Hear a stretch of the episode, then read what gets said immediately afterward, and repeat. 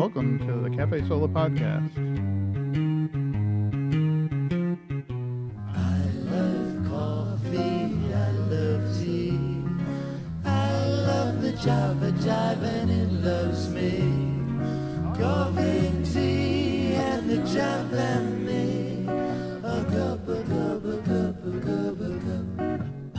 As I said, this is Cafe Sola's podcast, and we hope you'll stick with us for the next good while as we listen to some Bible studies that we've recorded either live from other teachers or of our own in Bible study class.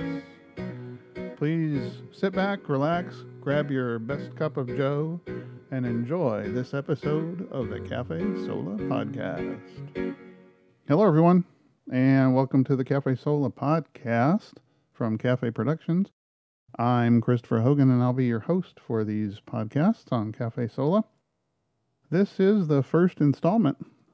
Kind of nervous a little bit because I've never done a podcast before.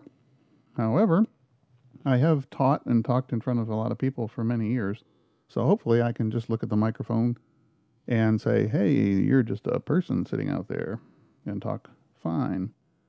I was thinking about calling this podcast something like Daily Brew, but instead, I think I'll just call it the Cafe Sola podcast for now.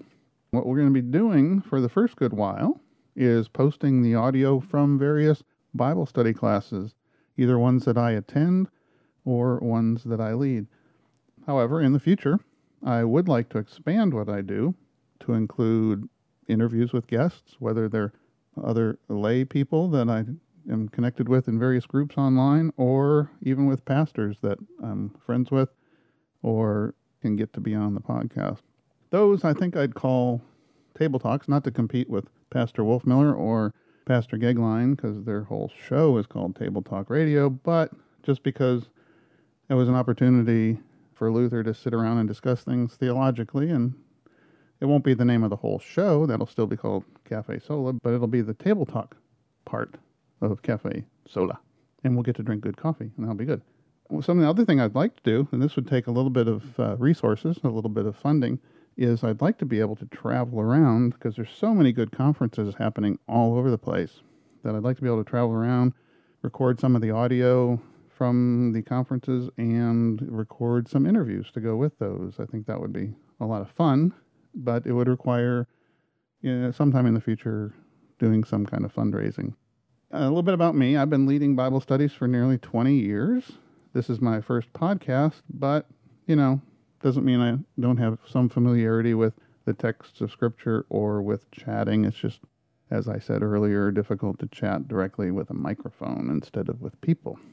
It is my hope to be able to post a new podcast on a weekly basis. I have lots of audio that I have recorded over the years, and I won't have to wait to record new audio to make a post. It's just getting to the point where I have time, where the house is quiet, and where I can get it all together and get it posted. Sometimes the episodes will be shorter, like this particular one is part one of four. I just want to divide it up so I can do four fairly quickly, but also I think that makes it in more digestible parts for you. If you have comments, questions, things like that, you can leave them on the Facebook page. Now, sometimes the shows will be longer, and at those times, I'll probably just condense down but play pretty much the entire class of something that I taught, or and I often taught through a series of things, either through a book of the Bible like Galatians, or right now in the near future, I'm getting ready to start a Bible study on Pastor Wolfmueller's book, Has American Christianity Failed? So I'll be posting those shows.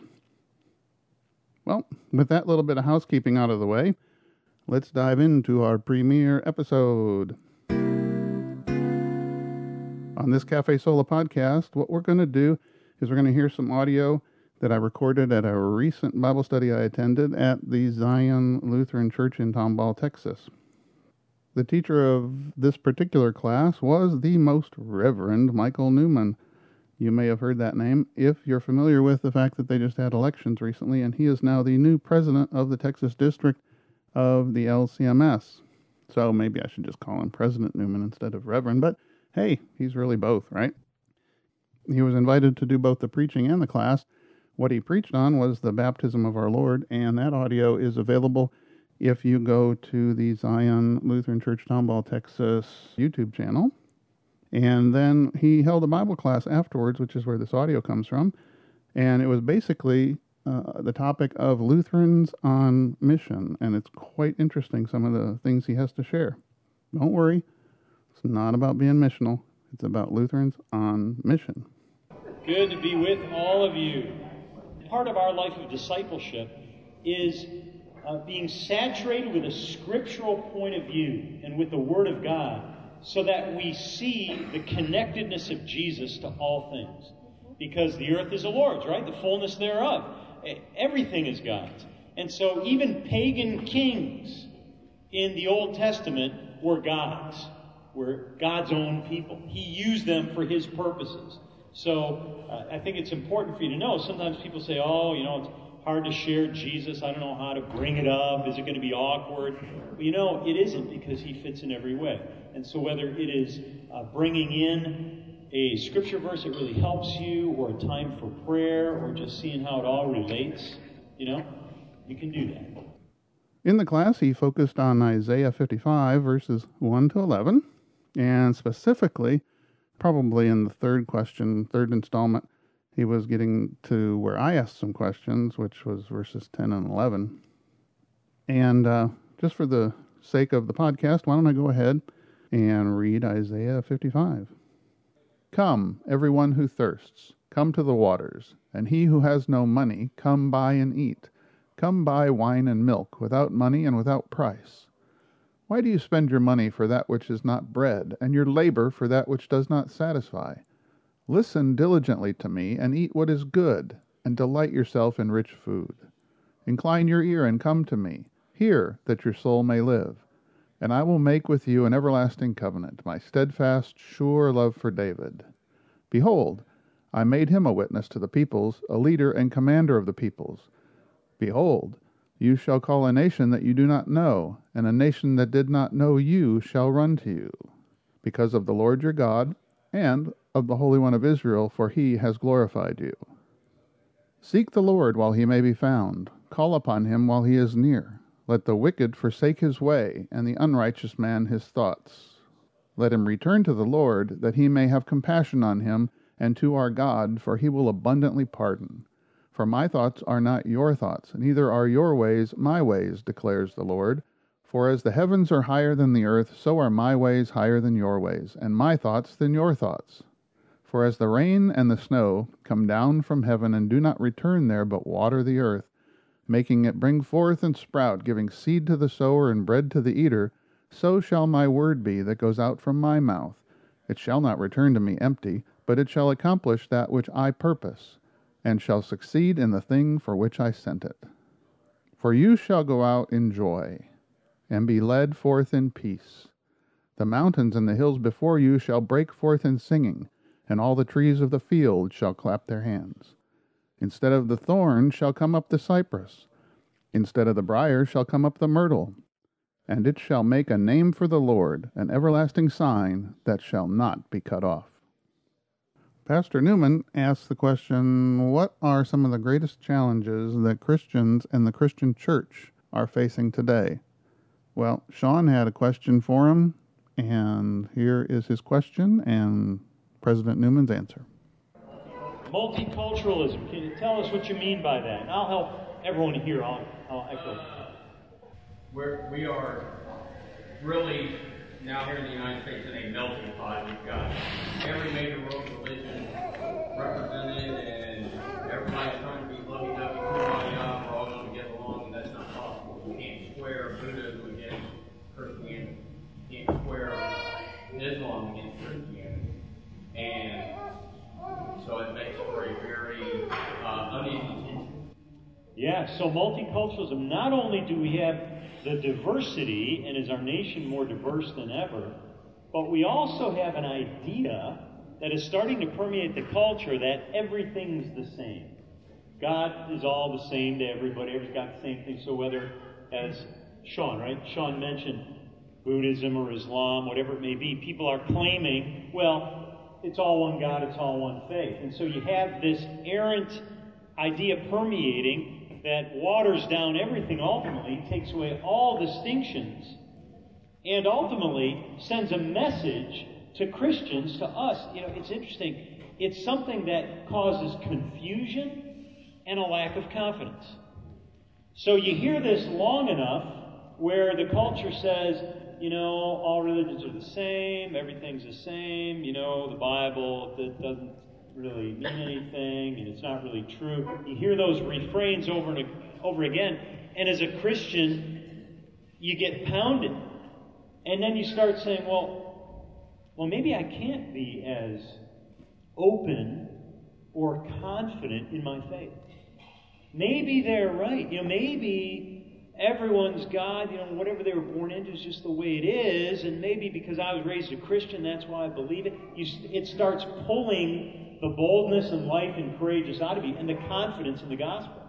And so, one thing very important, this is a really re- important to gather together as God's people, as the church, to do things like your pastors do with the children and together with you, is 24 7, you're getting this multicultural mixed message that tries to pull you away from the beautiful truth of Jesus Christ, the way, the truth, and the life.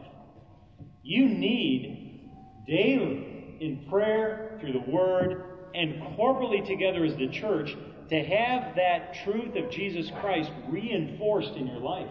Otherwise, you shrink back from clearly and confidently and lovingly giving witness to the hope you have. And, and, it's important to really come to an understanding. You know, there's a huge. Christianity is not just another world religion. That's something really, really important to understand.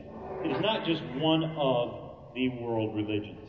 There's something totally unique about Jesus and the revealed Word.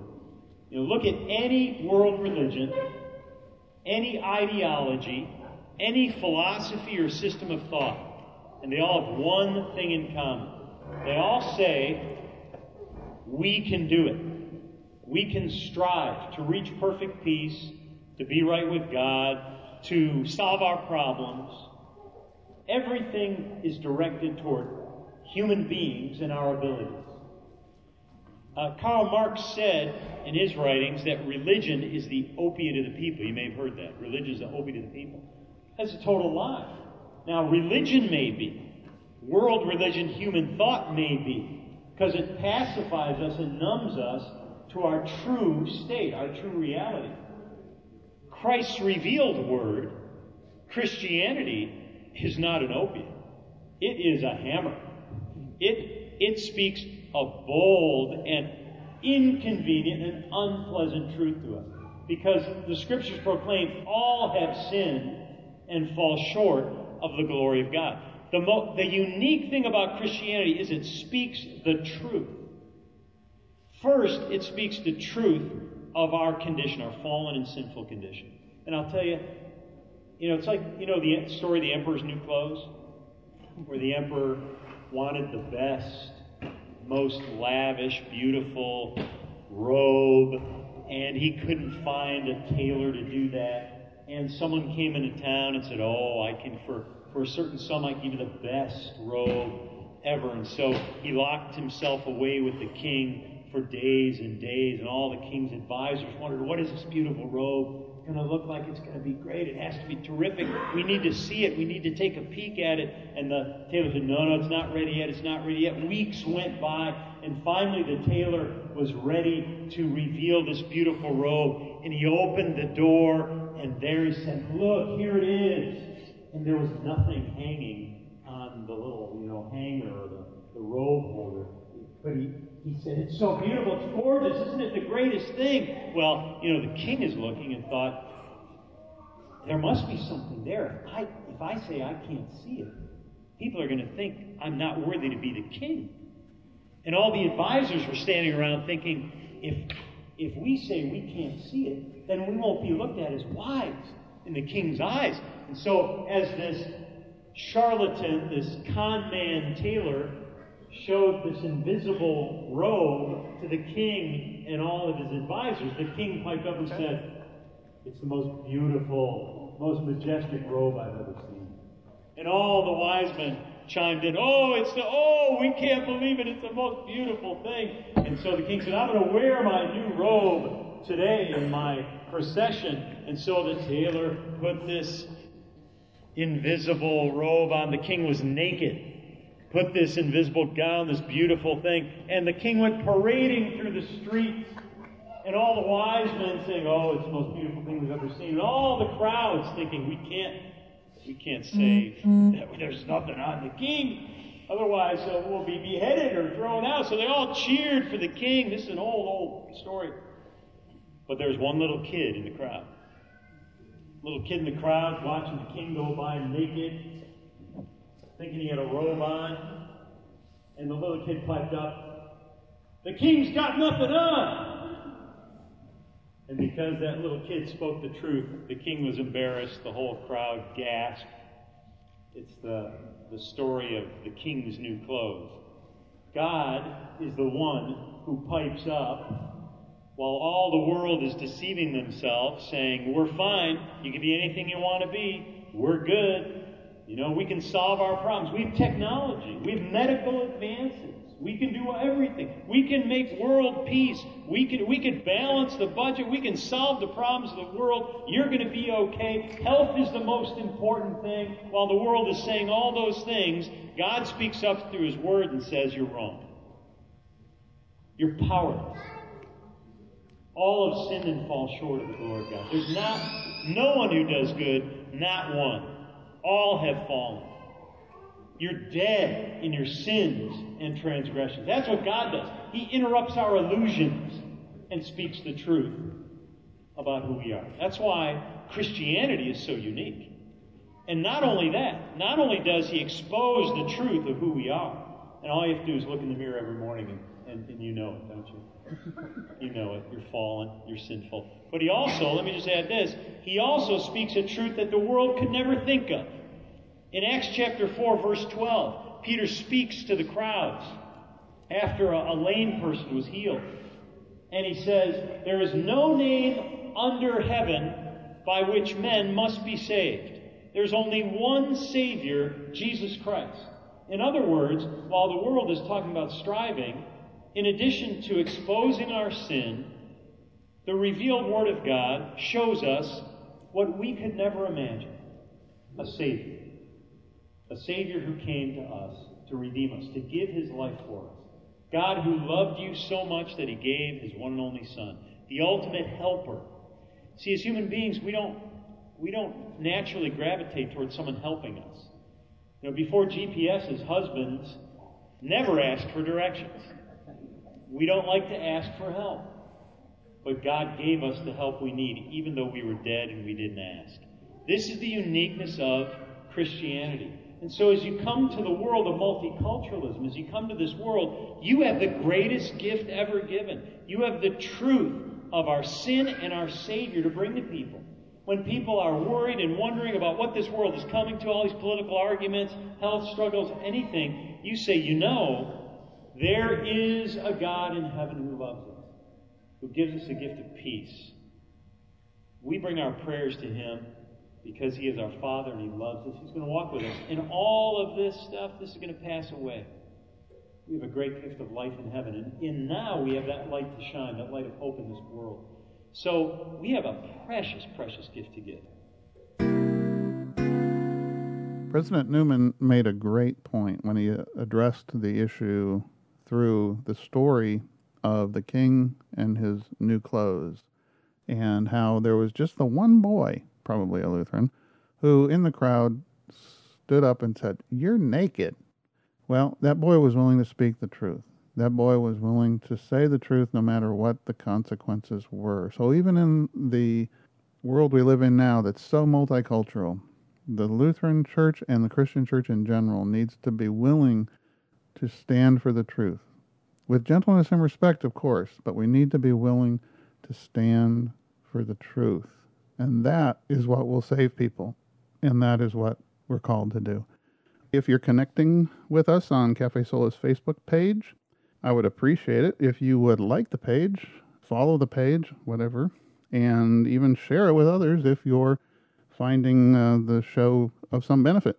Hopefully, it will be, and you'll want to pass it along. And if you are watching on the YouTube, please hit the subscribe button and the notification bell so that you will know when new episodes are posted. Thank you for joining me on this episode of the Cafe Sola podcast. I hope you liked this first installment. And next week we will continue with President Newman's Bible class and a second question from the class. Take care and God bless.